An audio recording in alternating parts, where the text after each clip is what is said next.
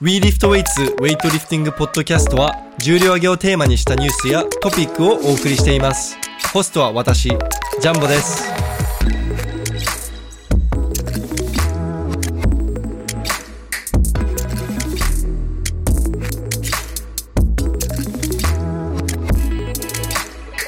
はい皆さんこんにちは We Lift Weights のジャンボです今日は、えースペシャルゲストは特になくこういわゆる通常エピソードですね石田マンとのはい通常エピソードになってまいります、またはい、これが普通と言えるようになってる。そう、もう嬉しいですね。これが普通ですよ、これが皆さん普。通です。あの頑張ってね、ゲストの人にね、あの DM を送ってね、断られて ね、こう、苦い思いをする必要がないんですよ、毎週毎週。そう呼ばれたら行くだけっていう。そうそ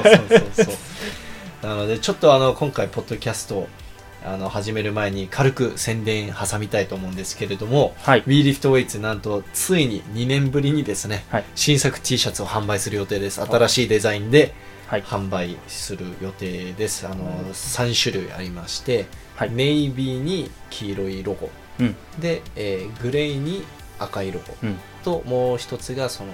まあ、フォレストグリーンっていう色らましあ、いなんで迷すけども、彩柄みたいな、迷彩色みたいな感じの。迷彩色そうだねなんか前販売したミリタリーグリーンより若干深い緑うーん。に、あのー白限りなく白に近いグレーのロゴあ、グレーなんですね。あれ一応グレーなんですよああ、白だと思ってましそうですねた。ああ。僕も白だと思いました はいなので限りなく白に近いグレー色のロゴの T シャツこのデザインをあの販売していく予定でまあちょっとあのまだあのモデルの写真とかその、うんあの販売サイトの準備とかまだできてないですけどなできてないんですけれどもこのポッドキャストを上げた数日数あの数日もしくは1週間以内とかにはあの、うん販売開始できる予定なのでぜひ楽しみにしておいてくださいあとテーピング相変わらず好評ですので、はいあのウェイトリフ、まあ、ウェイトリフターじゃなくても、まあ、クロスフィットとかで、まあ、うんフックグリップとかで指が痛いよという方はぜひあの WeLiftWeights のウェイトリフティングテーピングあの、オンラインストアでご購入くださいあとですね最後に YouTube あの最近結構 YouTube の方にも力入れてまして愛媛オールスターズこのポッドキャストが上がってる頃には愛媛オールスターズパート1パート2両方とも上がってる予定ですので、うんあのパート1がこの96キロ級の全日本チャンピオンである矢吹選手元,、まあ、元全日本チャンピオンである矢吹武選手と元109か102だったかな109キロ級か102キロ級の、あの元全日本チャンピオンのあの田中太郎選手がこう、はいスナッチとクリアンドジャークで勝負するっていう内容の激アツバトルうーん。になっていますのでぜひそちらの方もチェックしてあとあのチャンネル登録もよろしくお願いしまおす願いします。。はいい石田マン見ましたか愛媛オールスターズパート1まだ見れてないんですよ。ちょちょっと、あの石田マン実は w リフトのコンテンツ一切あの見てないけんーいや、7割ぐらい見てますよ。 7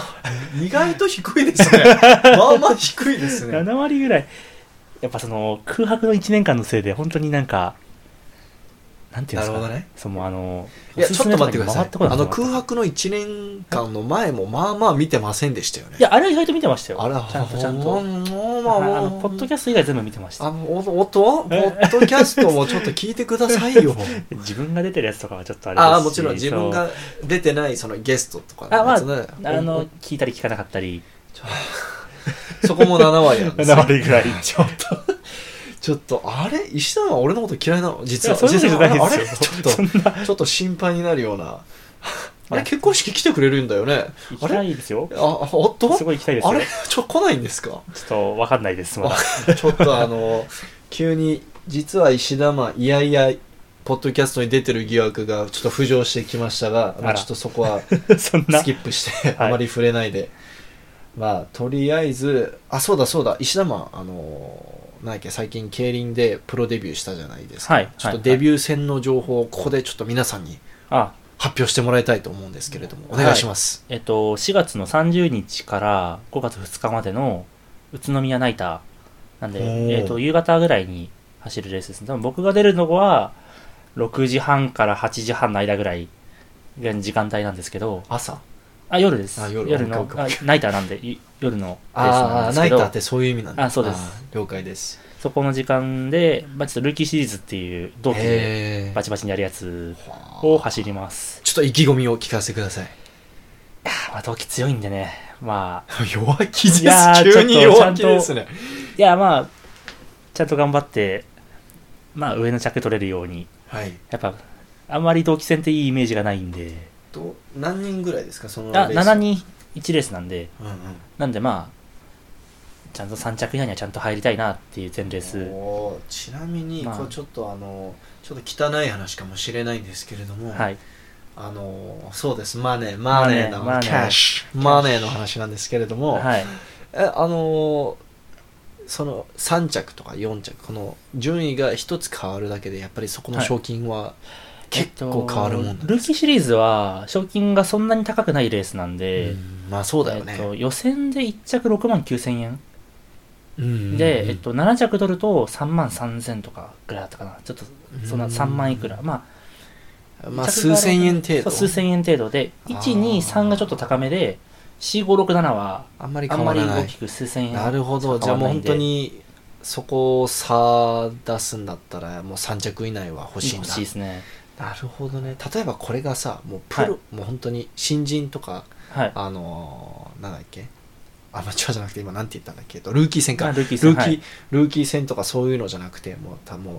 う、ウェイトでいう全日本選手権レベルの、あーあはのいはいーはい競輪の試合だったらさ、こはれい1着の表表彰金ってなどんぐらいになるの、えっとまあいわゆる G1 っていうのが、んまあでかいやつでまあ一番でかいのはグランプリなんでうん。うん。まあなんですかそれはもう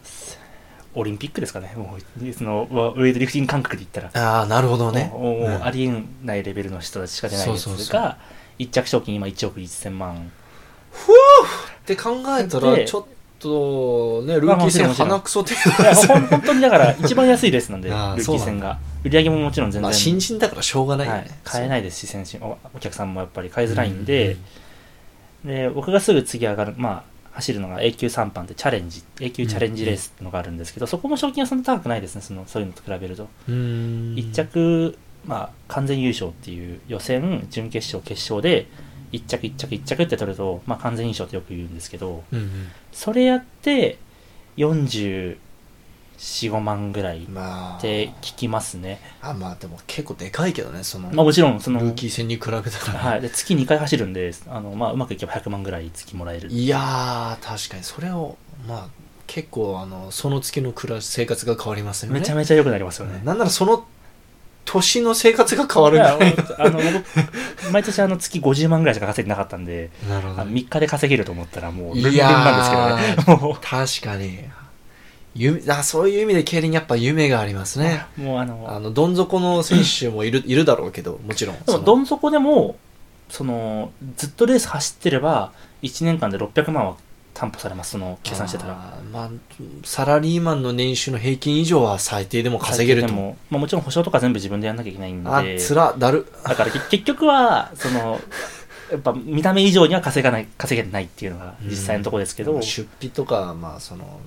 そういうのも考えたらもしかしたらま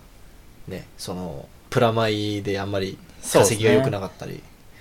まあでもそこは石田マン頑張ってくださいやっと始まったんで、はい。ということで皆さんデビュー戦はえー4月えー30からの宇都宮ですね。宇都宮なので、まあ、東京からも、まあ、比較的行きやすい。そうですね、2時間ぐらいあればいけるのかな。ちょそっうとだモね。デルと湘か南ちょ新っとま宿だ線乗ればあー安く。安く行けるん で、そうですね。ですね僕、湘南新宿線はあの栃木オールスターズの撮影のためによく乗ってたんでわかりますあよ。あー、じゃあ、あのまま行けばあのまま行って宇都宮着きます。 そうそうそはう。い、なんで僕はもうレース走って餃子食べて帰るのがあ目と標です。餃子の激戦区でしたっけ宇都宮確か餃子ですよ宇ね都宮が確かまあ、そういう楽しみ方もあるので、はいぜひ皆さんあの石田マン応援したいという方はあの宇都宮まではい、お願いしますあ。の配信もあるんだよね。えーっ、と、CS 放送での配信と YouTube の放送があるんで、ええまあ、みちゃ皆さんがやっぱ YouTube なんで、そうだね、はい YouTube かな、CS よりは。 CS はもうお金払わなきゃいけないんで、まあ、そうですね、いろんなコメント書いててください。もし見てたら。はい。はいて、悪感口じたくですさん書いてくれて大丈夫なんで。あと、なんかし最近スピーチやってなかったっけあ、そう、あの、立川競輪場で、ちょっと先日、あの、あ4月5日か、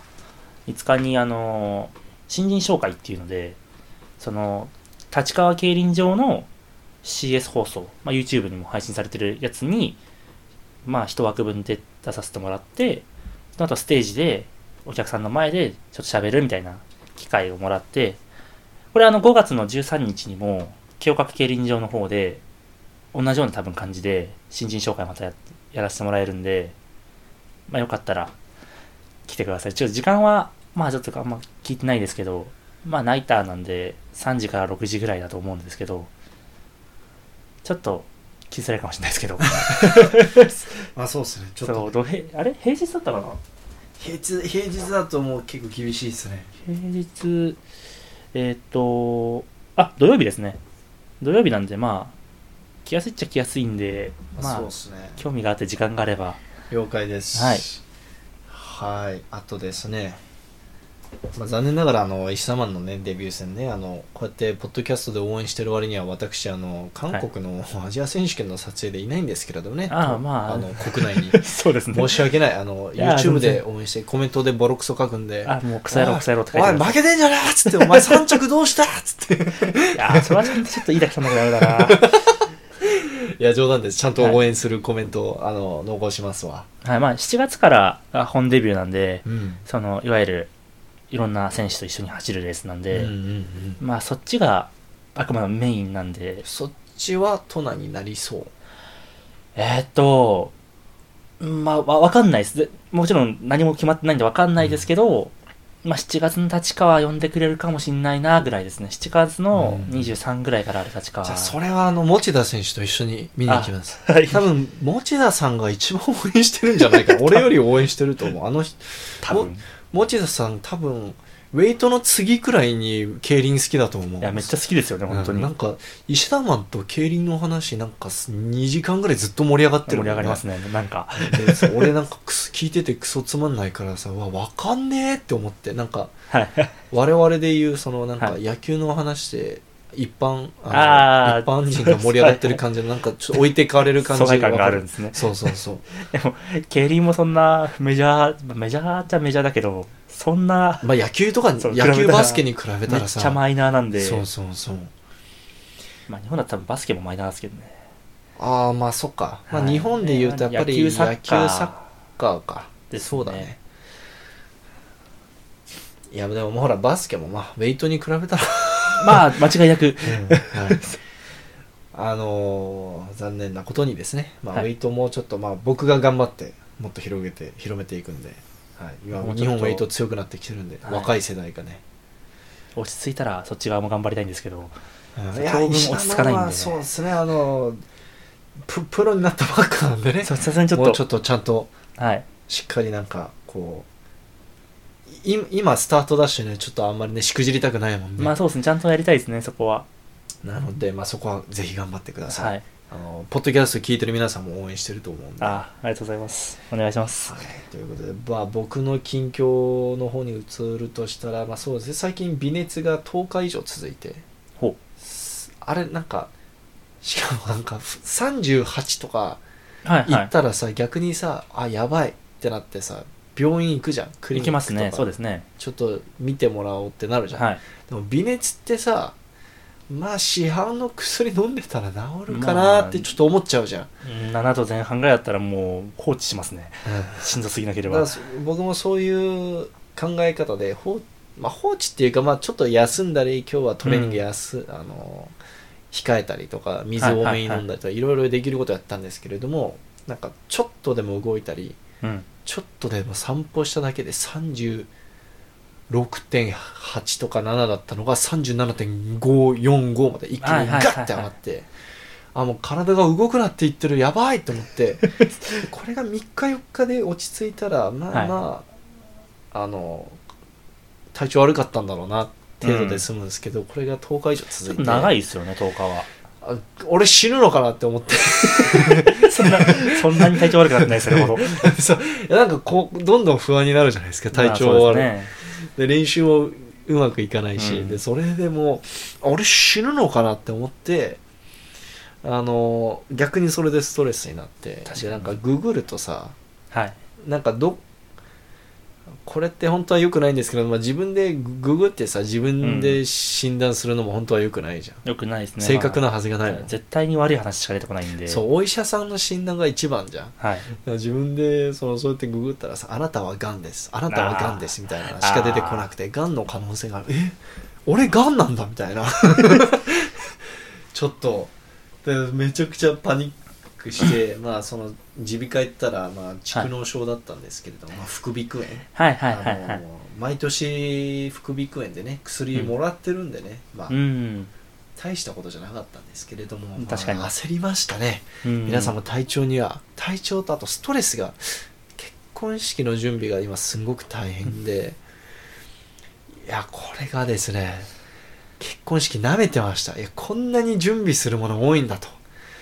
なんか僕イメすごいイメージですけど場所取ってプラン考えて招待状送って本番くらいのイメージだったんですけどそこを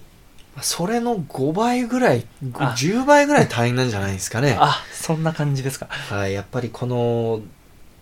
女性は割とはいこう具体的に自分の結婚式はこうしたいっていうイメージを、まあ、若いうちから構築できている方が多いのであんまり驚かない人が多いんですよはいはでいも男性はあもう適当に客呼んで 式やって、終わりってだからそんぐらいのイメージだからイメージですねあの本当にだから大したことないだろうと舐めてかかるんですよでもこれがやっぱり大変でして、まあ、準備するものが多いんですよ、へーまあでまああのこうお金と一緒でね学校では教えてくれないんでこれ、まあそうですねそれそれはそうですね税金とかと一緒でね、おうん学校では教えてくれる人なかなかいないんで、これあの実際に結婚式会場行って申し込みして、ウェディングプランナーといろいろ話し進めてるうちに、え、めんどくさ、だ る、宿題とか何みたいな、ふざけんなよ、こっちは仕事あるんだぞ、ウィーリフトもあるんだぞ、みたい な。で、あるんですよ、これが本当に大変はいはいで、もうあのー、まあ、招待状リスト作るのは当たり前だとして、うんまあ、それ以外に、コースの内容あの食べあー物はいはいどういう食べ物の内容にするかとか、でコースもいろんな種類があって内容を少し変えるだけで値段もガッて変わってそれへーその値段かける、まあ、人数分でしょ、まあでそうですそねれでまあちりつもでもう見積もりがねもう気づいたらね100万円以上予算オーバーしてたりすることもあるんでねわそうそうそうあの最初にもらった見積もり案からもうプラス百何十万円になってて今、ええあもうやばいもうやめてくれみたいなすごいですねそれは嫁にいつも嫁がなんか「あこれもいいねこれもいいね」って選んでると俺が「やめろやめろやめろやめろ」っつって 「もうやめろ」っつって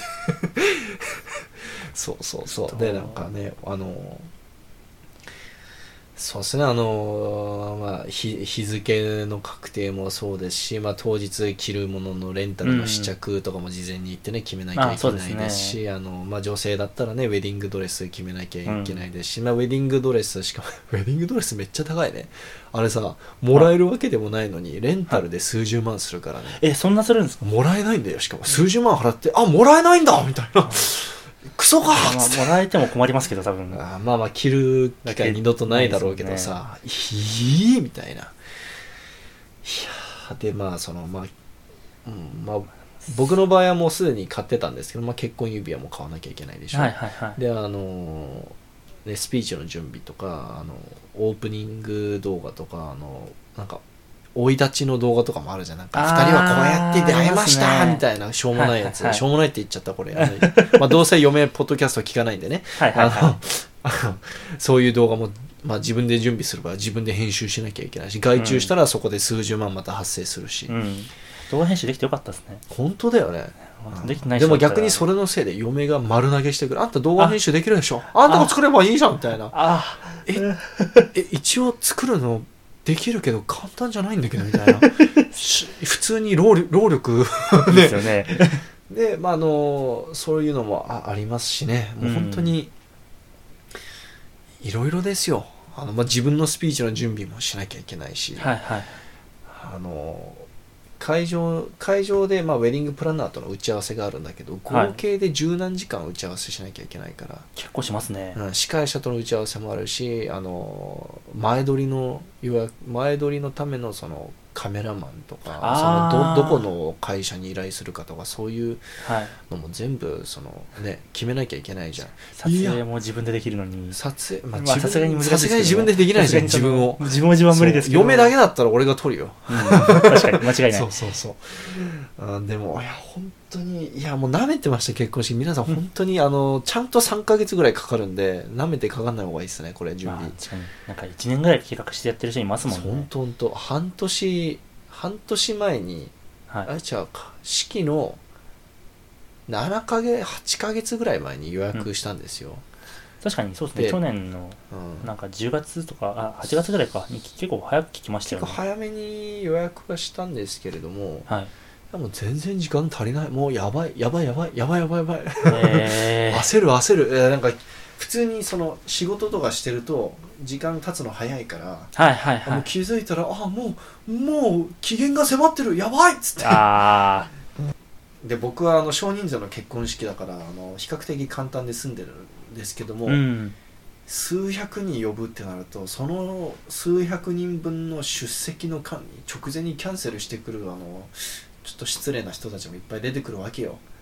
石田マンみたいないやわかんないです僕いやもまだまあキャンセルするかわかんないキャンセルする可能性があるということでね、そうですねちょっあとのまあしまあ、レースでしょうがないんですけれども、石田マンの場合ね、まあ、なんかもうドタキャンする人も普通に出てくるじゃんそうですねそうすると1人ドタキャンするだけで、まあ、キャンセル料がもう数万円で出てくるわけよ、祝儀金もその人から取れない分ねそうですねめちゃくちゃ損だからもうもうそういうのを考えるともうやばい結婚式の準備の愚痴だけで今10分ぐらい喋ってる気がするんでもうここでストップしたいと思い ます、まあめとにとにかく皆さんあの結婚式はあの舐めてかからないこうあの方がいいです特に男性の皆さん女性の皆さんは今の話聞いて全く驚いてる部分ほとんどないと思うんですね男性の皆さん本当に結婚式はですねあの心してかかってくださいですね一番理想的なパターンはあの嫁をこう結婚式お金かかるからあの、はいそのお金ハネムーンに過ごそうあのハネムーンの方にはいあのそのお金当てようっていう説得をして納得してもらって式を上げないことです。 はい、まあ確かに式よりもそっちの方がまあどっちなんですかね思い出残るのは式なあんもですちか、ろね、ん金があれば両方やるよみんな。まあもちろん、うんでもやっぱりその最近若いカップルでやっぱり結婚式でお金使う全部数百う万飛ばすよりはハネムーンでいい旅行ですでねいい思い出作りしたいっていう若いカップルも最近増えてるんでね、うん式挙げない人たちも非常にたくさん増えてるんでそういうカップルをの話そをうです聞ねくと、ああもう非常に羨ましいですね。 はいということで以上が、えー、ウィーリフトの最近の近況になります。はい今日はリフターズハイライトえーに、リフターズハイライトと,、えー、と全日本選手権についてのトピックがありますので、そっちに移っていきたいと思います。まはずいリフターズハイライト、まあ、駆け足で、はいあの触れていきたいと思うんですけれども、なんと高校生の、まあ、全日本ジュニアでも優勝して、高校選抜でも81キロ級と73キロ級で行ったり来たりしてる、うん東楽栄選手がいるんですけれども、はいなんと17歳、体重78キロで、ボックスクリーン190。めちゃめちゃ強くないですかやばいですね190ボックスクリーンってねいや普通に8級とかでも全然びっくりしてますけどね、 89強くねでも強いですねはい、そのん96でもおおってなる感じの重量ですけど、うん確かに確かに日本だったらそうだ、はい、なのでいや本当にまだ17歳なんでねこれ大学生になったらどんだけ伸びるんだろうっていうのがね、どうなんですかねその、はいここまで強い選手っていなかったじゃないですか多分そうだ今までいそう、まあ今までのデータにない宮本の高校時代より強いんじゃないかな全然強そうですよねまさか普通に日本ま記あ、録更新弱だけるだし、弱差しまでだったら宮本の方がやってるんじゃない確かあー単純なクリーンとスクワッ トのそうですね脚力考えてスクワットだったらみ今の宮本より40キロ強いんで、い強っ めちゃめちゃ強いそうですねなので、まあ、ちょっともう将来が楽しみですうね、んあとは、えーちょっとあの国が変わるんですけれども韓国の、えー96キロ級の、えーはいまあ、不動のナショナルチャンピオン4泊、ジャン・4泊選手なんですけれども、この間ボックスから191キロスナッチしてました強っえ強っちなみに韓国記録これ4泊選手自身が持っているはい韓国記録が182なんですね、去年僕が国体で撮影したほう9キロ9キロプラスプラス韓国記録、うん、で世界記録のプラス4キロですおおいやこれ、まあ強いですねマジでボックスじゃん紐じゃんって言うかもしれないんですけれども、はいじゃあお前ボックスでも紐でもいいから190キロ以上スナッチしてみろよって話になるじゃんいやもう正直もうわけわかんないですねその数字がね全然ピンとこないんですよもう96で190キロさっきも言ったけどさクリーンしてもまあまあいい重量じゃん、そうそうそこそこの、まあその国際大会レベルではないけど国内とかだったら全然、ああ結構上げるね強いねってそうだ感じねの、上位ね10位以内には絶対絶対確認全入る日ような本ね走ってとかだったら普通に、まあ、日本だったらトップ3トッ入プる5ぐぐららいいには入りますよねそう今でも西川君のねクリーンぐらいだもんねそうですよねうんおスナッチ、うんなのでいやすごいですね本当にスナッチだけは世界レベルですね4泊選手は、うんうんね、クリーンがねクリーンがすごい弱いんですよねなぜか200 210キロ平気で失敗しますからね練習で200キロとかもたまに失敗しますからねベスト217ぐらいでしたっけえ211っすね11かあ別の人でしたあ215クリーンして失神してる動画も大量にありますしあななんかねクリーンで必ず降ってくるタイプのあああキャッチがそうでなんかはいすはいごいこのキャッチが苦手で、あのー鎖骨周りにクソでかい単行部2個できてるんだよねああそうそうそうなのでやっぱそこはちょっとあの4泊選手の弱点ですねそこさえ克服すればね、本当に世界ねチャンピオンレベルのですね本当に邪悪さえ整えば優勝できますよね,、そうですであともう一人あの韓国の選手で触れたいのはジン・ニュンソン選手あの去年腰の、まあ、手術じゃなくて施術腰の治療でああせ施うん術整体とかそういう系手で術だと思ったら違いました施術って言われて施術施術はいで、と言われてあまあ多分あの治療かな、うんあのまあ、針とか整体とかじゃなくてなんかもうちょっとそのなんか超音波あったりとか超音波あったらあとあのもしかしたらあのなんか水あブロック注射みたいななのんとかです注射とかそういうのをはいやったんだと思う、そうそうそうでまあずっとですね、まあ、170付近のスナッチがしんどそうで、まあ、200キロ以上のクリアンドジャークもちょっと重そうだなって感じだったんですよ、はいはいはい去年の国体もね173の213とかまあ本来うん109で184の223までやってる選手なんで確かそうですねオリンピックも普通にクリーンは230まで30クリーンしてまでやってますもんねそうなので、まあ、そのそう考えるとかなり記録が落ちてたんですけれども、はいこの間の韓国の国内のアジア大会選抜試合ではいあの180キロスナッチでジャークが確か218か9だったんですけれどおも、おまあ、ほぼ400トータルだいぶ戻ってますねそしたらそうですねもうほぼ全盛期に近い重量触れるように戻ってるんでもう今年の、今年からまあ国際試合とかも復帰してあのまた活躍していくんじゃないですか試合はい数はい的にもしかしたらパリは出場は難しいかもしれないんですけギれリどギもリなんないですかねでもアジア選手権のね枠にねギリ入ってないと思うんだよああそうすると試合が足りないっね、てなっちゃって出れなくなっちゃう今多分4泊がその枠掴んでるからはいはいまあ、の割には去年アジあの世界選手権でゼロだったけどね、まあ、あでもその試合数的にはそうですね4泊の大事なのは試合数と一発のトータルですそもうんねそうそう今回のオリンピックはそうですね、うんなのでちょっとジンニューソンをパリで見れるかどうかはまだ分かんないんですけれども、まあ、今年から徐々にこう国際大会もあのなんだっけ少しずつ出場すると思いますね。はい、あと最後にですねあの皆さん全日本選手権がついに今月4月20日20日じゃねえや21から24で24まで開は催いされます、なんと場所は山梨東京から近いですよちょっと僕も行こうか考え中です今のところなのそうですねしあの新宿から、まあ、バス、まあ、電車も、まあ、急急行のバス電車もあるんですけれども、まあ、大体2時間程度で行ける場所にあるんえでっ、、と甲府ですか甲府えー、と甲府駅ではい1回降りてでそこからあの乗り換えてあの、はい山梨駅まで行って山梨駅から歩くと、歩くとさ25分ぐらいかかるんですよあ結そ構んなに結構遠いんですよ結構歩いてなので山梨駅からまあタクシーでまあ1000円ぐらい使ってもいいやってうんいう人だったら、まあ、タクシーだったらもう5分で着けるんで、確かにはい、僕は会場から徒歩5分ぐらいのホテルはをい奇跡的に見つけて、そこで泊まるんで、はい、ただ行きはですね僕もさすがに25分カメラの機材持って歩くのちょっと厳しいかなと思うんで、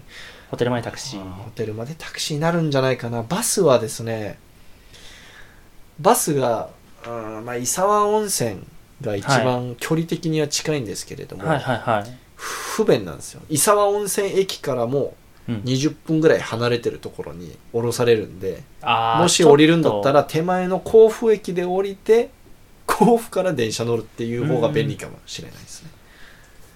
とじゃあ僕は車で行 きます。あちょっともう。え乗せて乗せてあー帰りならあれもう。俺全全夜入りするけど、全夜入りはちょっと練習が。あのホテルあの抱き合って寝れ ばシングルベッド。シングルベッドで抱きみんな、体重きついな90キロ、80キロ、90キロぐらいの男2人が、シングルで寝るの厳しいやばいっすよ、マジやばいっすねだったら俺あのホテルの廊下で寝ます譲ってくれるんですね、そこ。 じゃあさすがにね車乗せてもらって出てけとは言えないの であーなるほど。ということでちょっとあの話それました全日本選手権触れてまいりたいと思いますまず最初にですね、まあ、女子を触れていきたいと思います、はいなのでとそうですねまず最初に45キロ級、まあ、45キロ級といえば去年も全日本選手権で最年少で優勝して、はい。えー今年の全日本ジュニアも優勝した、まあ、斉藤茜選手が、まあ、最も優勝する確率が高いんじゃないかなと思ってまあ、いるんです1けれ記ども、録が一番高いですかね、普通に。はい、ただですねこの香川中央高校のあの佐治桃香って読むんですかねこの,、はい、はい、はい。この選手が確か練習で邪悪が75ぐらいやってるんですよ4号で土屋でも強いですね。確かあの75全日本ジュニアの時は72か3ではい。終わってたと思うんですけれども練習でうはんさらにかあのもっといい記録できてる選手のはずなんで、あのもしかしたらあのスナッチだとやっぱり斉藤選手がちょっとはいずばは抜いけてるんで、逆転ジャークするとしたらこのサジ選手なんじゃないんですかね。うーん。はい、ちょっとそこをこのふあとはまああの何やっけめちゃくちゃダックウォーダックウォーキングしてて俺はいはがいインスタに載せてたあの辻桃香選手も結構あの上位あの3位以内には、ね、いつもこう食い込んでくる選手なんでそこここうんもちょっと楽しみですね。で49キロ級残念ながらあの去年優勝していた鈴木リラ選手は、はいあのえっとですねあのアジア大会アジア選手権韓国僕がさっきちょっと前に触れたアジア選手権韓国で行われるアジア選手権が5月に行われるんですけど、全日本選手権の2週間後なんですよ。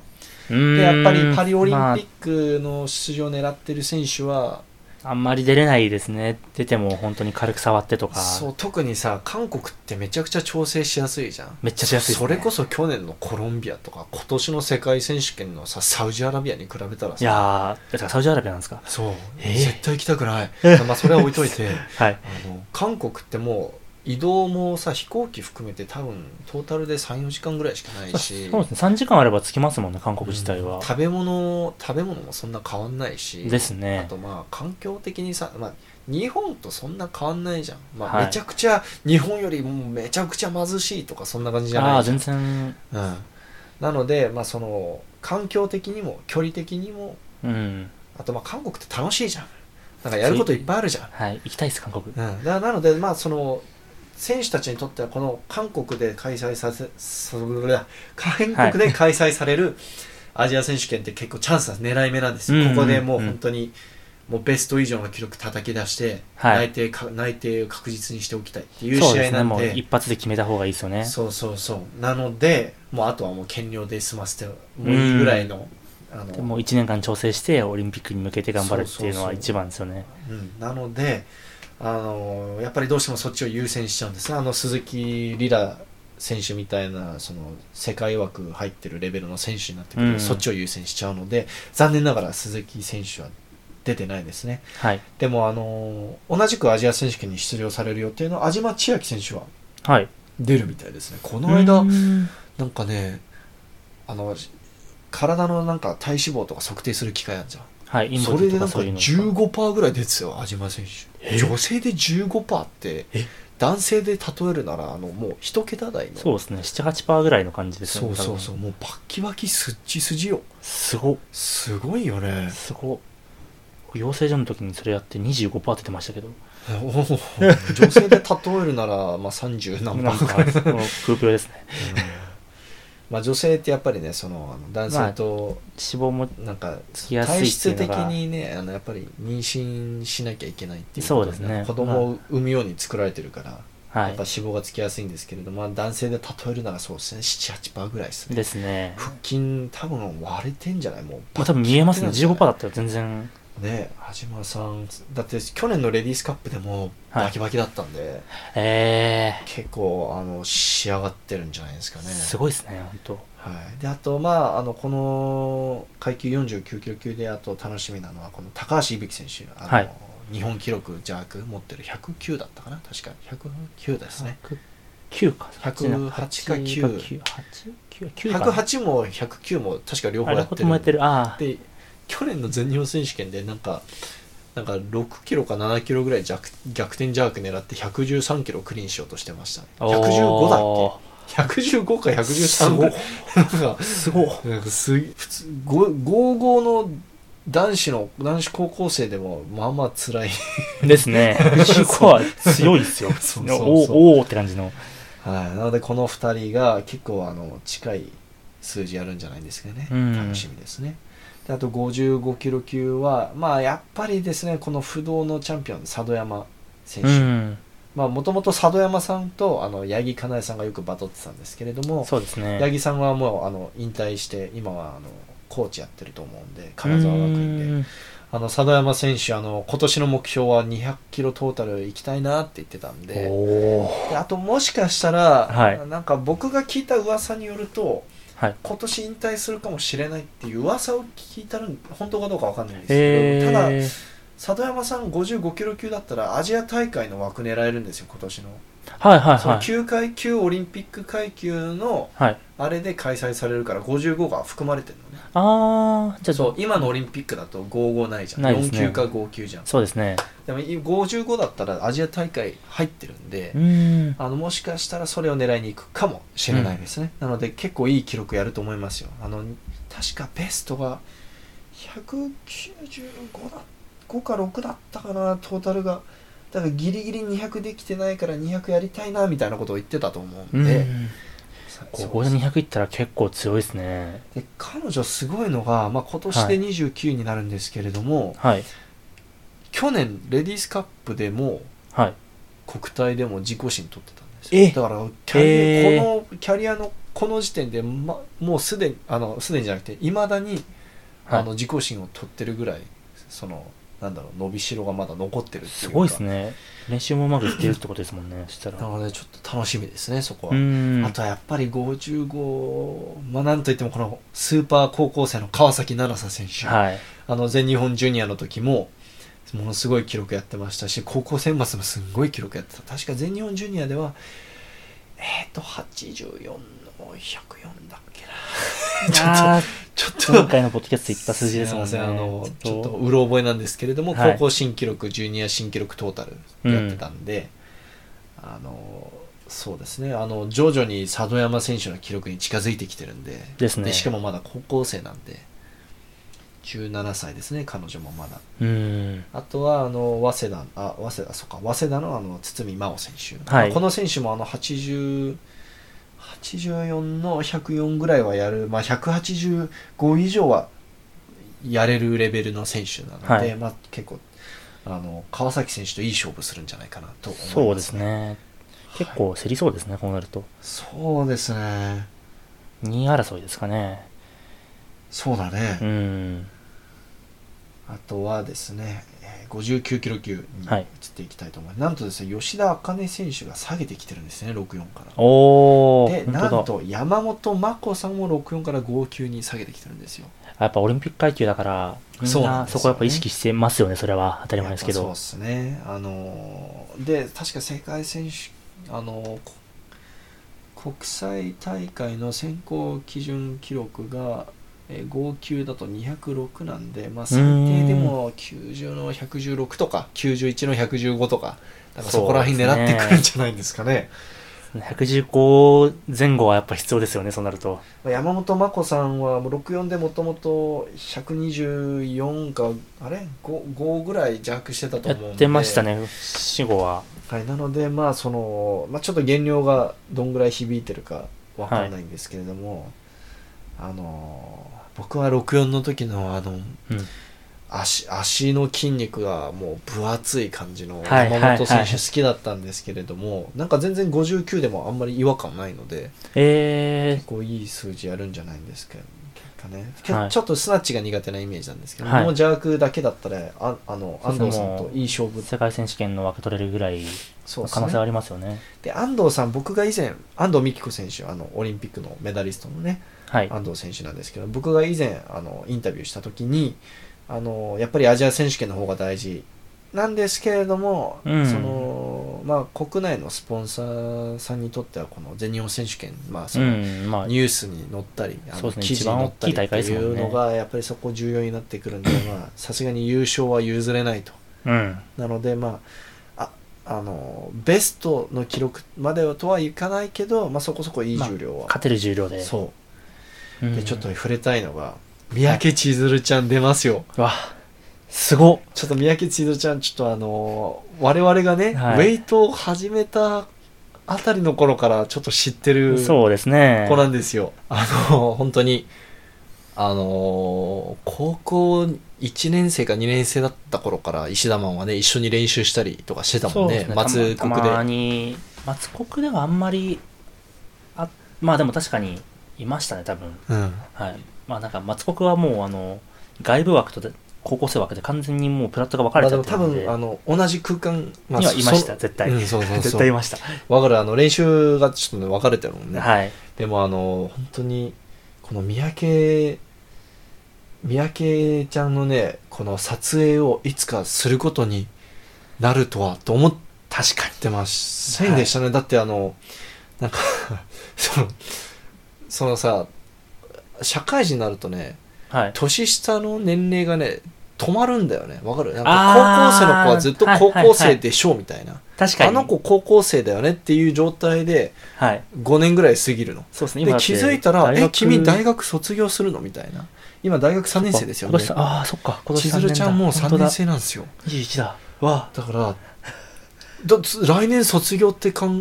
えるとさもうあなんか気持ち悪いですねあやばくやばいやばいあ、まあ、時来のま流れが、あ再来年卒業まか、あ、まあ来年度卒業なん来で年度に卒業って考えるとさえ俺もうじじいじゃんなんかおっさんじゃんみたいなもうあの心の中だと僕ずっとあの21ぐらいで止まってるんですけど、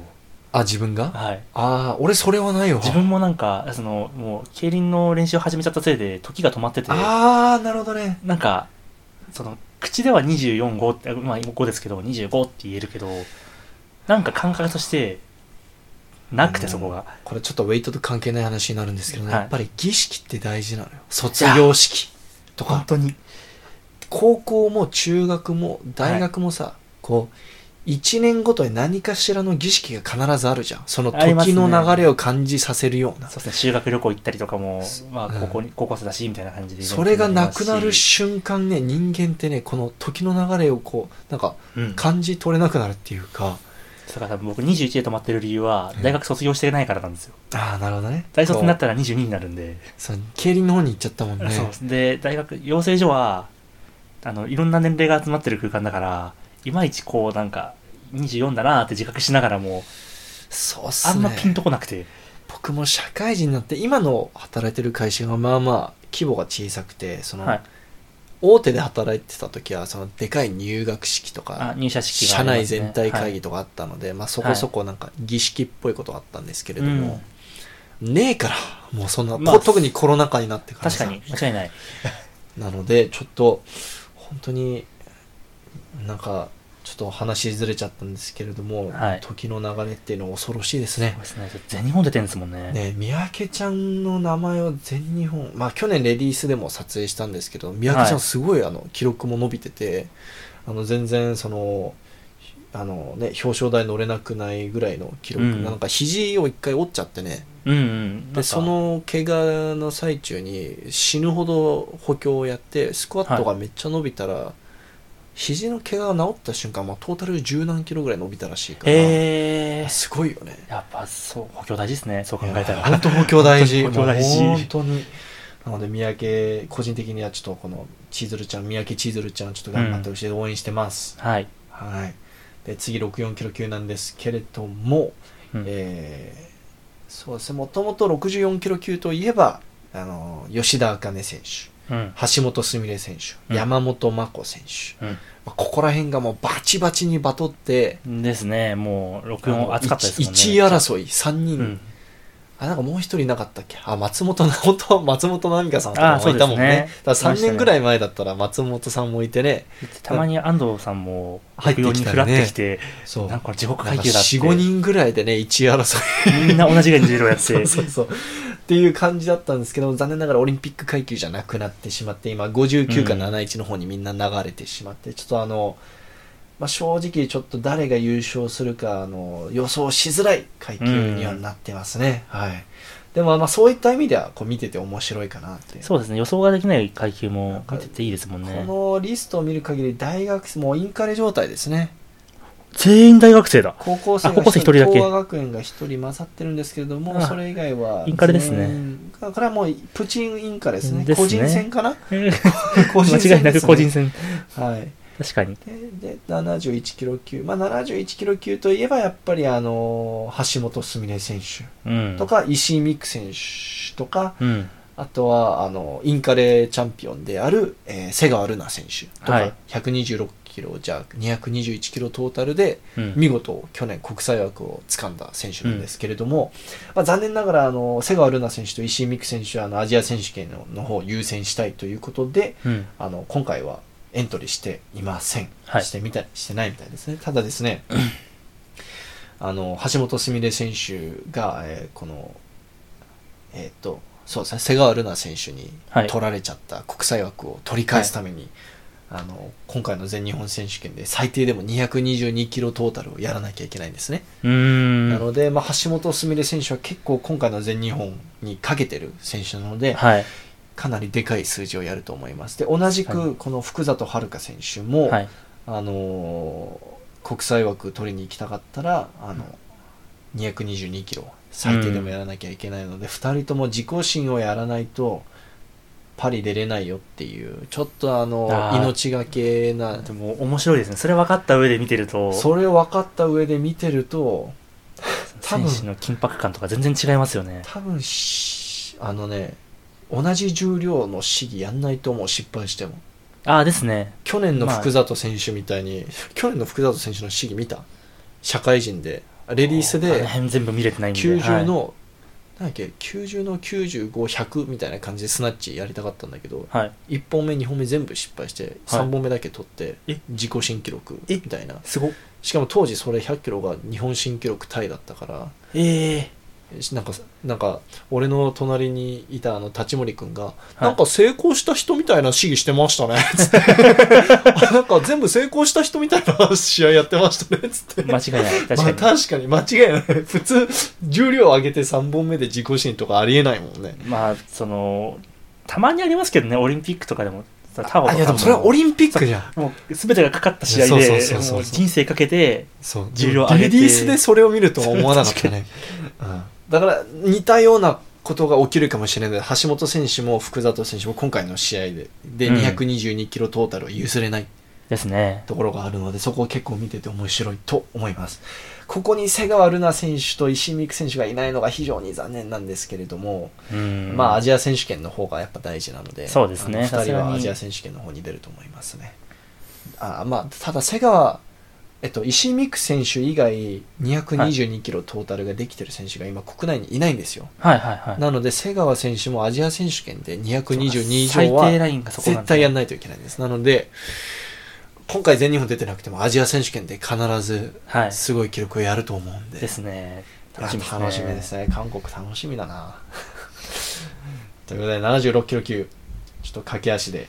あの76キロ級といえばあの去年レディースカップで優勝していた柏木真希選手京都出身の、あの100の120で自己新うん教員になってもいまだに自己心を出し続ける子すごいですよね、すごいですねポッドキャストでもインタビューしていたので、はいあのぜひ興味ある方はそちらのインタビューもチェックしてみてください、はやいっぱ柏木さんですかね優勝するとしたらここはうー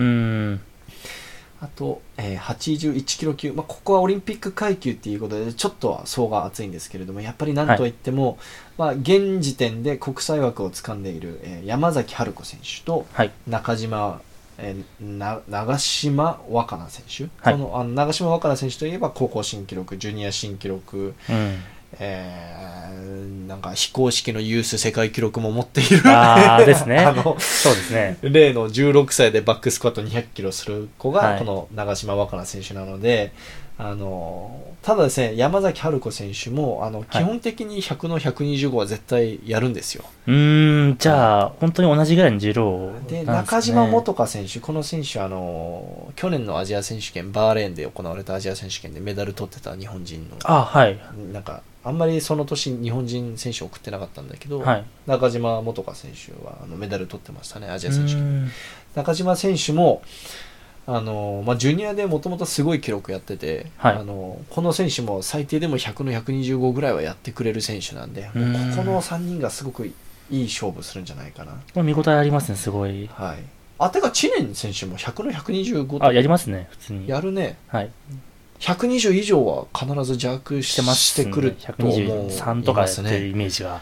なので、この4人ですね、この4人が結構見応えあると思います。去年、ちょっと知念選手、なんかどっか痛めて、あんまりいいパフォーマンスできなかったっぽいんですけれども、やっぱオリンピック会議になるとやっぱみんなそこで合わせてこう階級も選んでくるんでねいやそう熱くなりますね本当そうにですね。で、87キロ級は、あのやっぱりこの森下今里選手がちょっうんと頭抜けてるかなって思いますね。もともと超級でやってた選手なんですけれそどうも、ですねあ森下選手、なんかどんだけ調子悪くても、100の120は絶対以上はやってくれるイメージなので。はいあまあそ硬いかなって思いでますすねねであと長級が、まあ、やっぱり日本はここはどんどん出場選手が少なくなってくるので、あの2人しか登録していなくてであと去年全日本優勝していたあの、はい長級のあのこ東京国際の、えっと、ゆなゆなちゃんゆな選手ああの何でしたっけよし中島だった気がするんだ中けど島優奈でしたっけ中島優奈選手だったと思うんですけれども、あのまあかラックからね145とかぐらい なんか140以上は絶対弱しててあまあ床からも試合だったら130以上はいつも弱してて、まああのなんだろう長級だったらまあ基本的に国内の試合出る試合は全部優勝してる子なんあうで、んちょっとその選手がおそらくアジア選手権に合わせる合わせてはいるはいってことで、今回エントリーしてなくて残念なんですけれどもあのまあそうですね残念、まあ、そこは見れなくて残念なんですけれども、まあ、彼女うんのパフォーマンスはアジア選手権で見れるので、ですねはい、ただですね僕驚いたのが昔はもう本当数年前までもはいい76キロ以降あんまり登録してる選手めっちゃやなくてそうですよねこんななんかあねのえギチギチになってるイメージなかったですね81なんてめっちゃ少なかったもんね81って3人ぐらいじゃなかったですいや本当にもうそんなんだったよね、オリンピック会議だからっていうのはありますけどいや女子来てますよウェイト本当に、強くなってますよねマジでうんそのな軽量級だけのイメージでしたけどうん、特にね中島選手もねまだ21歳とかだからね元あ香選若はい手ジュニアの時からすごい記録やってたし、うん若菜選手なんてまだ高 高校生だからねですね2006年2006年ってさ2006年2006年って俺がやだってポケモンのダイヤモンドが発売された年ですよばいややばやばそう考えるとねめっちゃやってたのにあのゲームや やば任天堂 d s とかがそう DS ライト 3DS はまだ出てないですねまあえ若菜ちゃんってさ俺たちのこと見てはいなんか DS って何ですかとか言ってバカにしてくんのかなバカになんかというよりもいやなん普か通にそのジェネレーションギャップでおすじけさんどおじさんこんなんでゲームしてたのみたいなあーうわ いーや俺たちからするなんかえテレビ白黒で見てたんですかみそたいこなまでそこま で いやなんかまあそのだからゲームキューブで遊んでたとかいやそれそれもやってたな普通にそうだからそうだねなんですかねえーっと名前が出てこないあのビデオテープって何ぐらいぐらいのあれだもんねビデオテープビデオテープ知らないでですよね多分そう年齢だったらもあうフロッピーディスクとかだと分かんないからねマイクロソフトワードのあの左上のあの保存ボタンのアイコンの意味分かってないからね最近の子た ちほんとほんとフロッピーディスクじゃんあれ、はいはいはいは い意味分かってないからね確かにもうお確かじにさんよおじさん我々もうやばいよこれ聞いてて耳が痛い人結構多いと 思うということでちょっとあの脱線したんですけれどもあの、はいちょっと時間があれなので男子の方に移ってまいりたいと思います、ということでえー男子まず55キロ級からですねやっぱり55キロ級といえばこの中越選手と砂山選手のバトルですね、中越選手はこのスナ一応スナッチであの1回115キロで全日本記録あ日本新記録はいって取りましたね取ったことあるんですけれどもやっぱりす砂山選手が練習で常に120キロ付近触れる選手なんですよ、うんなのでスナッチはやっぱり砂山選手の方が若干有利なんですね、うん、うんでもやっぱりあの中越選手邪悪がねそうですね強い本か当らに130以上はできる選手で確かはい砂山選手は試合心が128だったかなうーんやなのでちょっとあのっぱトータルでって見るとやっぱりそうトータルで、あのまあトータルでいい勝負するって感じかなああスナッチがうまくいった時でそうそうただ中越君がスナッチ自己心とか出しちゃうとちょっと砂山君きついですねそうですねはい。なので、まあ、ここのバトルが熱いかなと思いますね。はい61キロ級はですね、あのねやっぱり61キロ級、まあ、日本はね、この階級がね、いや層がすんごい熱いんですよね。で、なんと今年は糸数さん、ちゃんと61で出ます。おおまあ、もしかしたら当日棄権するかもしれまあないまあんですけれども、ただですね、うん糸数さん、あの、普段国内の試合は67キロで、減量しないで出るんですよ、全日60。本で61とか、まあ、62ともですけどその本来の階級で何年ぶりなんですかねエントリーだけしてましたっけ結構なんか67あえ67とか69とかで出てるイメージが最後に61で全日本選手権出たのってもう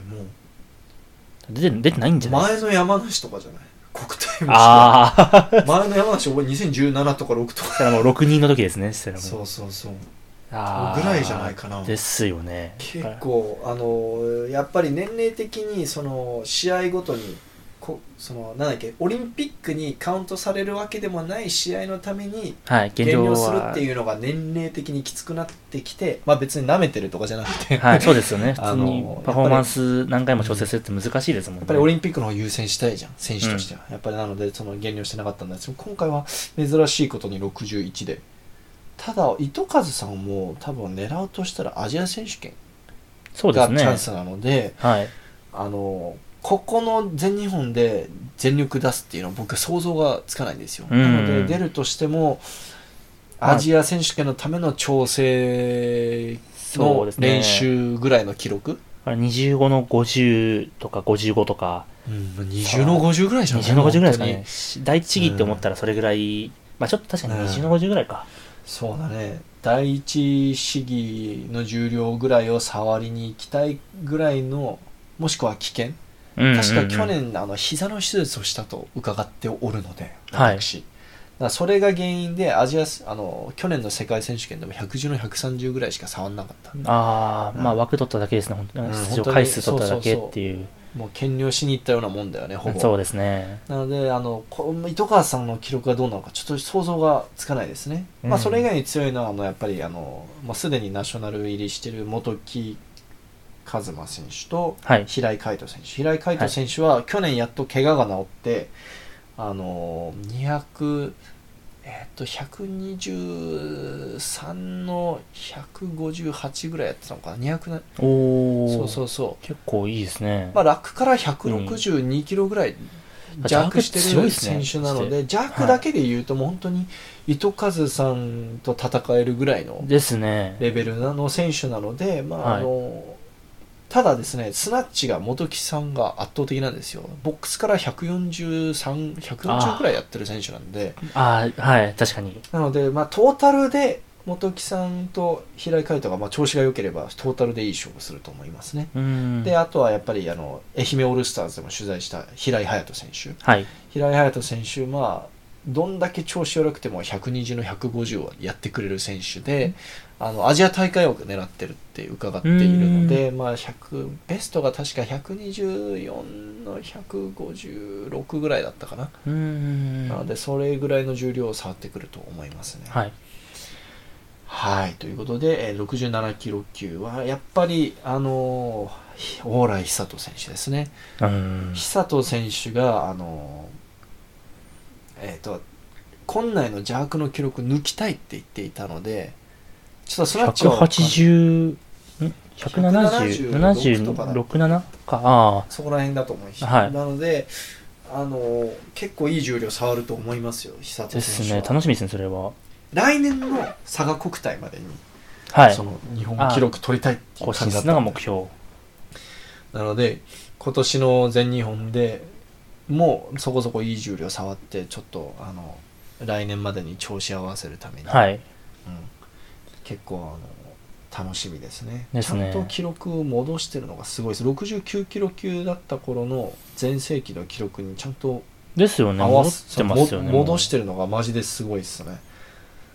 当に三強のイメージなんでやっぱり若くないからね20 67キロ級で28歳ってもう結構ねキャリア後半の方だもんね確かにもうそろそろうん、で伸すびもなんくねなってくる本当頃にだから、そうですねやっぱ一回ちょっと空白開けたのが良かったんですかね逆にそうだねまあ休めたっていうか休めた本当にずっと続けててもやっぱ精神的にもきついんでは体もね怪我だらけになるし、い本当にまあ、あとは小屋敷選手がやっぱりあの邪悪強いイメージなんで160以上できるイメージなんで、はいその確かペーストが160あれ165付近だったんじゃないかなベストうが、ーんはい、そんぐらいですね。で、まあ、し木村祐希、あの、失神ジャークで僕のインスタでめちゃくちゃバズった選手も、はいあの160付近やりますし、そうですねマシマシコも、マシコも160付近やるんじゃないかな。100みんなその辺150 157ぐらいやってるのは覚えてるんですよ。社会人とか、はいあの、カンカンブロで。うんなので、まあ、そこら辺が結構、こう、渋滞っすね。ですねはい、あと個人的に応援してるのはこうアジトウェイトリフティング施設で一緒によく練習してる千葉健介選手、はい千葉選手これがねあのー前世紀の時は早稲田で学生としてやってた頃は120の150ぐらいやってるんですね、うーまあ、んただちょっと最近調子悪そうなんですけれども、はいまあ、最低でも110 10の140をやりたいって言ってたんでいや出れるのすごいですよねそうだ全全ね、日本に出れるってまあ、普通に仕事してるからね、いや本当うん、なのでそこは楽しみですねはい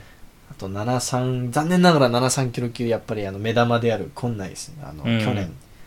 全日本で2位と1位だった今内選手とあの宮本選手が今回残念ながら出ないんですまたしてもアジア選手権の方に合わせるってまあいそうですうよ理ね由で出ないんですけれども、はいただですね葛西選手と佐藤幸太郎選手がエントリーしていましていこやのー熱いですねやっぱりあのーまあ、佐藤選手が最近自己新自己ベストで145キロスナッチしたんですよ。おお強はい、で邪悪の方がただですね邪悪の方はやっぱり葛西選手強いんですようん葛西選手といえばやっぱジャー180ちょっとは絶対やりますもんね去年国体で73で185やっててはあ強っおそおう81から73に減量して邪悪のベストの記録が6キロしか落ちてですねそうですね 6, 6かか7キロぐらいしか落ちない192やって191だったてあれカンブロの8級で出てる時じゃなかったですっけあそいやそのあちょっとま後たにその後やってますっけその後あやってにるか全日本で192やってるあーそっか日本スタンダードの日本記録スタンダードのタイやってるああそうしかもそうその半年前に2 0 0キロバックスクワットを失敗してるしかも あのげんあそのこダイエットしすぎ てだあかーら練習してなかったら2 0 0キロバックスクワット失敗してやべえやべえってなってそこから頑張って戻して人生ベストを出すっていうすごいですね本当いにやすごいよねなのでこのとスナッチがもし佐藤選手が、はいあのなんやっけ選抜の時並みの記録をやってくるんだったらスナッチは若干佐藤幸太郎選手の方が有利だと思うんですよ、うん、まあただ葛西さんもスナッチ苦手といっても140ねまあ1とか23ぐらいやるんで、前後やりますもんね大体、はい、なのでまあすあの邪悪で勝負が決まるって感じのもう本当に最初から最後まで見てて面白い戦いになると思いますね。はい、あと81キロ級ですけれどもやっぱり81キロ級はですね原選手がうん頭抜けてますね、去年8級で社会人で190キロぐらいじゃ190かな190か191弱してて、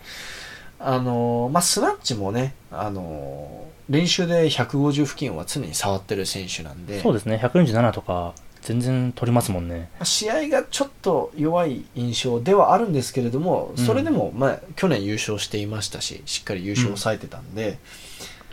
であとはあのーまあ、個人的に応援しているのはあのこの間愛媛オールスターズで取材したばっかの本田大地選手、はいあのこの選手めちゃくちゃなクリーンしますよそんな膝のちょっと上ぐらいで蹴るんですよ日本では珍しい腕めちゃめちゃ長い。いやあのですか身長が164なのにえ、164で81。 164なのに腕の長さが、えっとあこのウィングスパンウィングスパンはいウィングスパンなんていうんだっけ手広げた時のあのそうそうそう長さが身長と同じぐらいで大体言いますけそど。。うそううそう180センチって長っそうですねで本田大地選手があの愛媛オールスターズで取材した時にはい。この選手もともと73で81に上げたばっかなんですよだああ、常だにからやっぱり身長的にも、ただですね骨格見た感じはい。奈良様厳しそうだった腕と足が長すぎてああ、そうそうそうなんか詰まってる感じ、はい確かに長いと、その分筋肉詰めるんで。そうそうそうだからあのー 僕の動画では愛媛のオランウータンって紹介されてるんですけれど も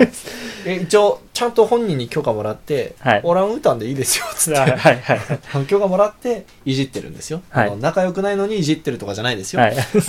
の本田大地選手はすごいのが体重78キロぐらいしかないんですよいつもやっぱり上げたばっかえーあで、あ、まだ上げ切れてないですね。まあ、その動きやすい体重とかってあるじゃんあります。あの増やせれば増やすほど記録伸びるわけないじゃん、ねうんですね。適応するのに時間かかるんねで。だったらみんな長級行くじゃんね。みんな長級行って400ぐらいやるもんね。 その理屈はちょっと暴論だけど 。まあ、暴論だけど、その確増かにやせば増やすほど強くなるわけじゃないそう。重量上げるんだったら、まあ確かにうん、どっかで適正体重見つけてがいいですもんそうね。なので、まあ、ただ、愛媛オールスター取材した時あの175まで触ったので、かなり仕上がってますよ。あの去年、国体でもあのひょあの3位入賞してたとはずなんで、確か。うん。あの、あのね、あの、油断してたら邪悪でね、ちょっと危ないですよ、あの、はい原勇輝選手でも、その減量でもしかしたら190付近触れないかもしれないから、確かに、そうあの、上げてくるメリットってやっぱ、現状ないんで、そうだね、練習のパフォーマンスがそのまま出せるそうだっていうのねは。すごいでかいですよね。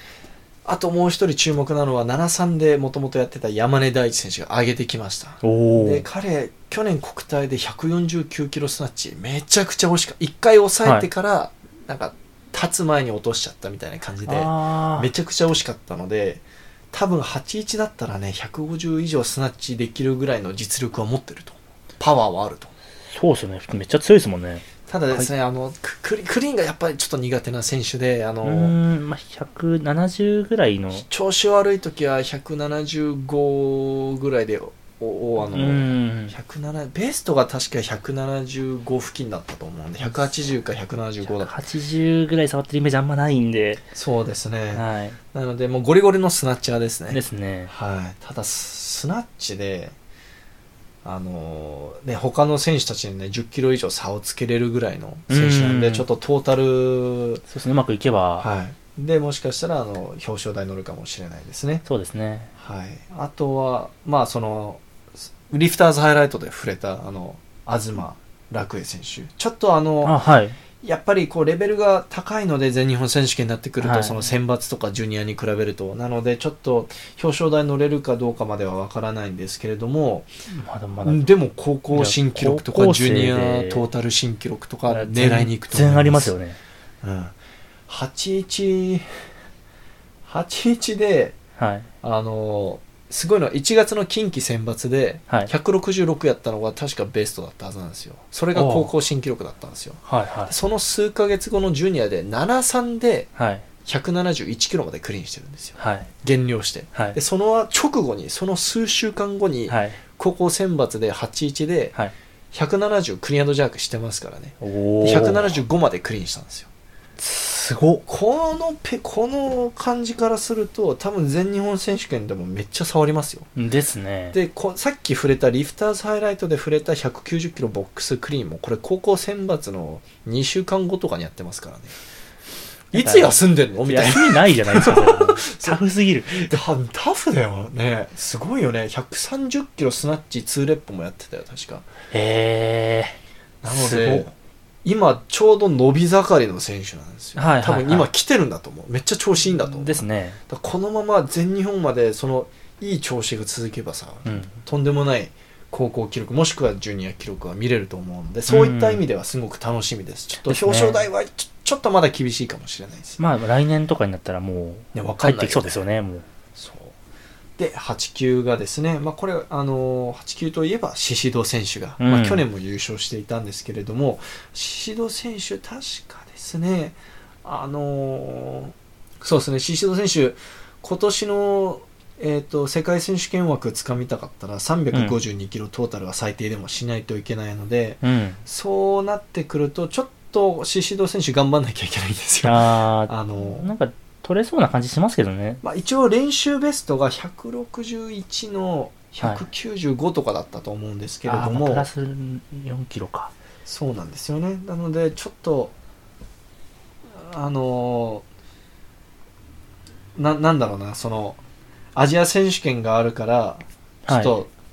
あの手抜きであー軽め出にれるとよかうっていなうのは感じではないもしくうはんこっちで抜いて、もうアジア選手権に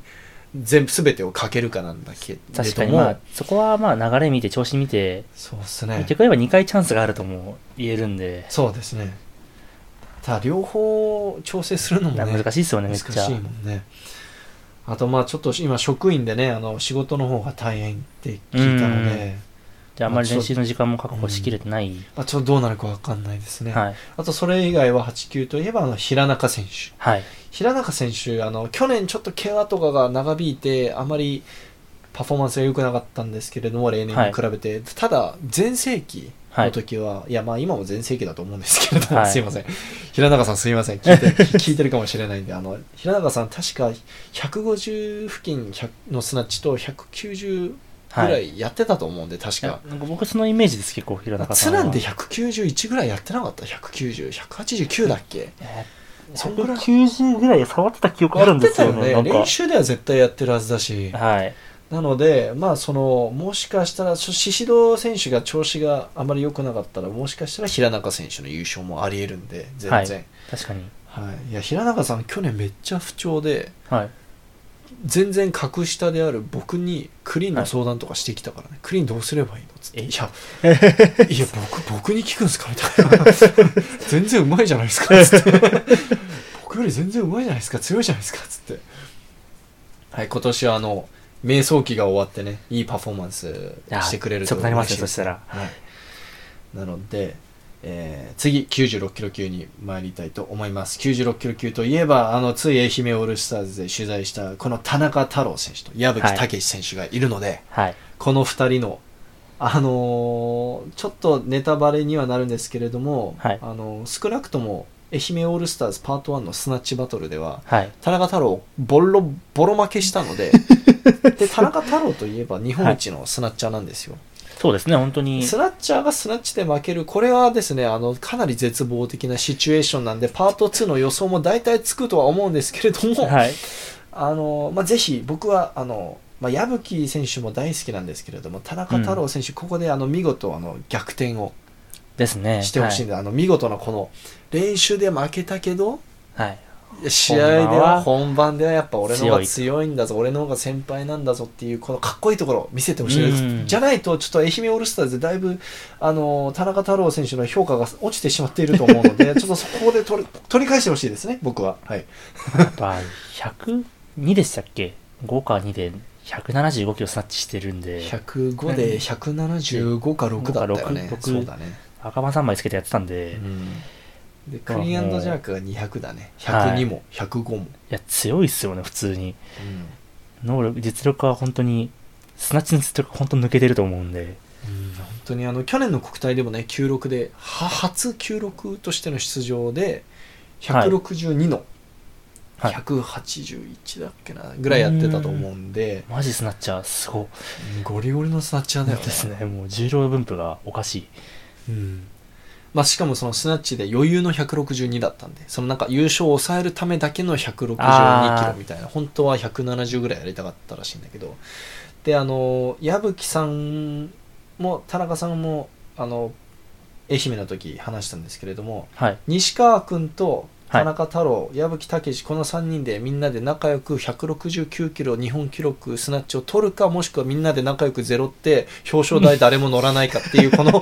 おそらくこのどちらかになるだろうって言ってたので そのなんか2人が話してた流れとしてはみんな変に169キロにこだわってはい。取りに行ってはい。でなんかそんな第一も抑えずにですか169キロ169キロ169キロ169キロ169キロ169キロみたいな感じで攻めすぎもう全部みんな失敗してで西川君最後に出てきて体冷め切って結局ゼロって、あ表彰台あの表彰台に誰もたどり着けないあ、予想してたら全然違うぞってなって 予想と全然違う人たちがなあの立つっていうこの、うんこうこうこうなるかもしれないだからなってほしくないですよ、なってほしくないですけどそうですねまあ、そうなったらなったで面白いんですけれど普通にも。第一ちゃんと取ってほしいですね、そしたらもう。なので、あのー結構あの太郎選手はもう本当に日本記録取りたいって言ってたので、うん。あの西川選手はあの今年も96あと1年だけ96として頑張ります、まあ、そのはいは102いはでいオリンピックはちょっともう無理になっちゃったから、まあ去年のインカレで200キロのクリーン、はいあれでさせてたらはい。オリンピックの枠取れてたんだけあど、そうなんです国際枠そうちょうど365になるから。ああ、クリーンもう惜しかっちょとたですねクリーンはできたんだけどねクリーン軽かったんだけどね なので西川選手、まあ、オリンピックを諦めてアジア大会の方に合わせるということで、はいあと1年間だけ休録として頑張りますって言ってたんであのこの矢吹選手も田中選手も西川選手も今あのアジア枠狙ってるんですよおなのでこの3人ともこう譲らいつ一切譲らない試合が見れると思いあま、す面白いですね、それは。楽しみですねはい結構今回の全日本で結果残さないとアジアの選考厳しいって感じだったまあ、はい西川君の場合ちょっとずずるいのがあの大学生でね試合が多いじゃんねああ、そうですね。だから頻度が出せる可能性が高いですまあ西けど。川君ここでこのでもまあそのなんかなんか個人の試合があったりとか,、はいに西インカレ東インカレとかがいろいろあるんじゃんなんかまあ、東インカレ、個人戦、全インカレって、たくさんありますね、確かに。そうそうまあインカレはもうアジア大会終わった後だから、まああーそう12月とかにあるからあーあれだけじゃあど、全然まあ、確か東インカレが夏の間にあったのかなあ、じゃあ全然まだまそこだもチャンスはあると思うありますね。はい、であの102キロ級に移っていきたいと思うんですが本当は102キロ級といえばオリンピック階級で持田選手が去年あの、はいね見事全全部日本記録でなんか優勝してたと思うんですけれども、残念ながらあの持田選手は今回109で減量しないで出るっていうじゃあ、感じほんでと調整の感じですね。そうですねアジア選手権のための、まあ、調整練習みたいな感じの記録をやると思いますね。はい。はいまあ、出てくれるだけで僕は全然嬉しいですね出ないと思ったかいらすごいですよね他。の選手出ないもんね出ない選手多いもんね、で102はあのーこの不破翔太選手、あのーインカレ2位のはい。あとまあ個人戦だと優勝してたかな、うん。まあ、あのちょちょっと試合ベストの覚えてないんですけれども練習ベストは確か150のはい。 150の190とかう100んぐらいだったと思うんで結構いい重量触ってるんですよ、ですねで。山門選手も確かそれぐらいはい。の重量だだったと思うんでベストがスナッチャー145とかだっけなんかそんぐらいだよね邪悪は強いんだよね190以上はなんかやってますよね。うん山門選手の体見たことある、いや、生だとないんで。いやいもう本当にねあの、まあ、三重の選手なんですけれども、はい三重で全日本ジュニアあったんですよ、あは山門さんもスーツがねはい。なんかおかしいおかしいおかしいなんかえ本当にあなた8級だったんですかみたいなあ、そうか、89だ。そうだ。もともと8級の選手だよそうだ。なんか確かに。体重増やせば増やすほど筋肉が増えるらしいめっちゃいいじゃないですか。めちゃくちゃ羨ましいよね羨ましいですねなんか結構山本俊樹選手と似たような感じのなんあかあ、体質そうだ、そうだ、そうだ、そうだ。ちょっと思い出してきました。そうだ。うんうん腕めっちゃ太いあ人だ。のなんかよくゴリラって言われてる選手素直、シンプル。うん そうなんかひげもすごくて うんそうそうでもめちゃくちゃ優しいんだけどねあのそうですねあの全日本ジュニアというなんか一人だけスーツがはち切れそうな人いるぞと思ったらあの山門選手でしたしかも、ねはい絶対年上だと思ったんだけどね同い年 なんで、はい、だからこの2人が結構いいバトルするんじゃないかなって個人的には思ってますねはい、はいあとはですね109キロ級あの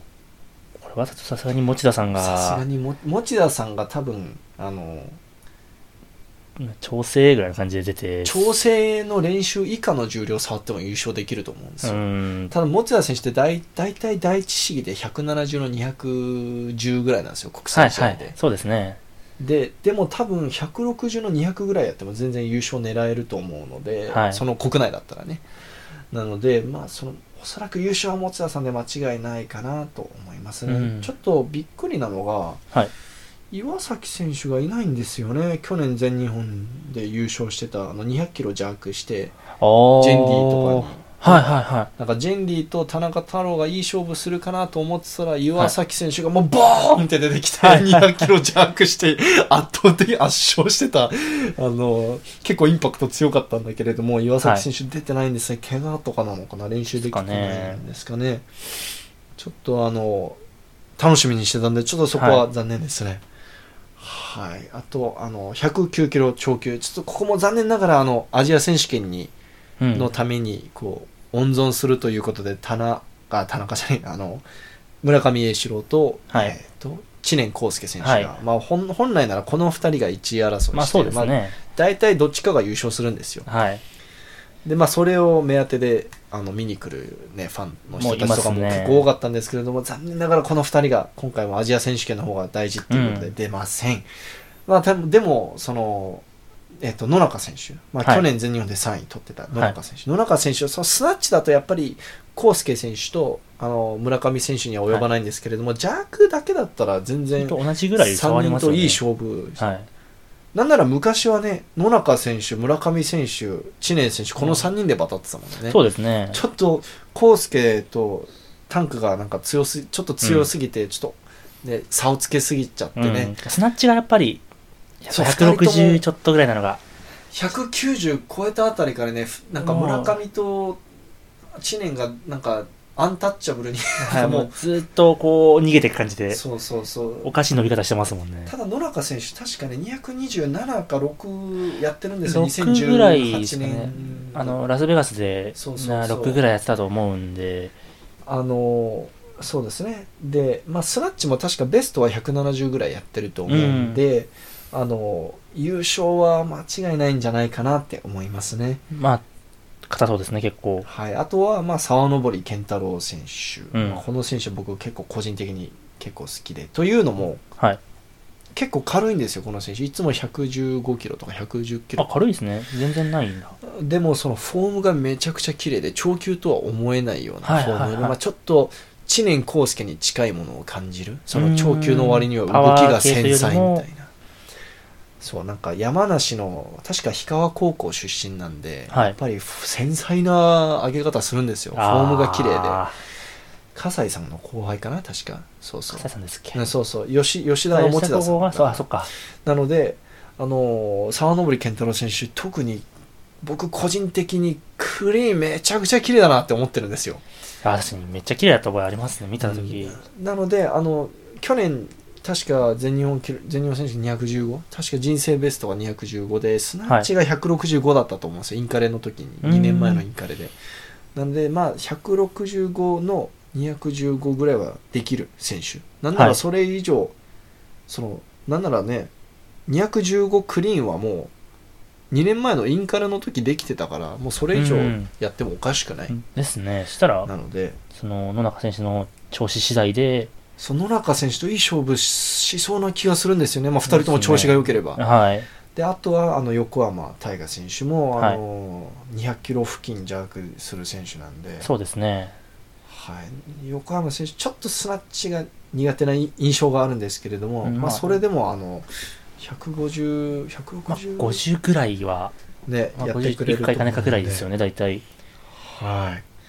い、なので、そうですねこの3人が表彰台に乗るんじゃないかなって僕は今予想してます。うんはい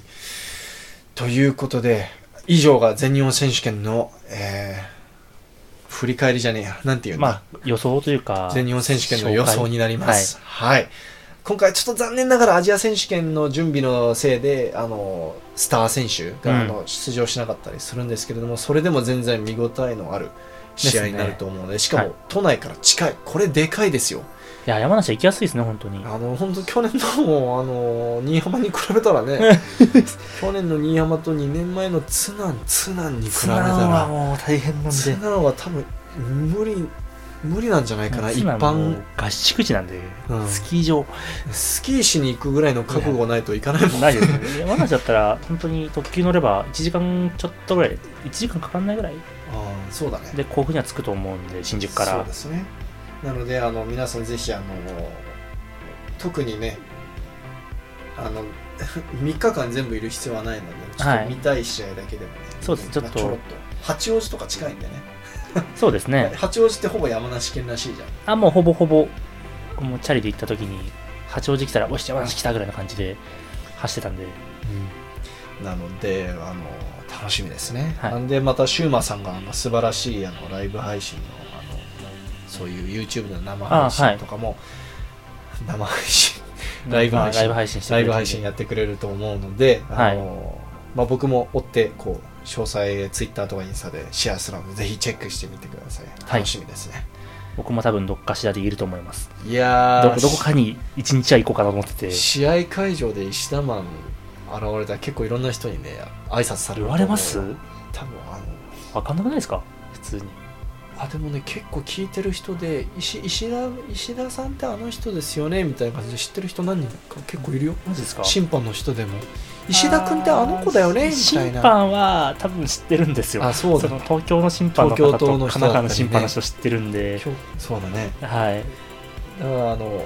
ぜひあの久々にねウェイト関係の人たちも挨拶してそうねですね、ちょっと見たいんで、はい楽しみですはい。はいということで今回のトピックポッドキャスト以上になります、はい石田マン今日も長々とありがとうございましたあありがとうございました。りがとうございます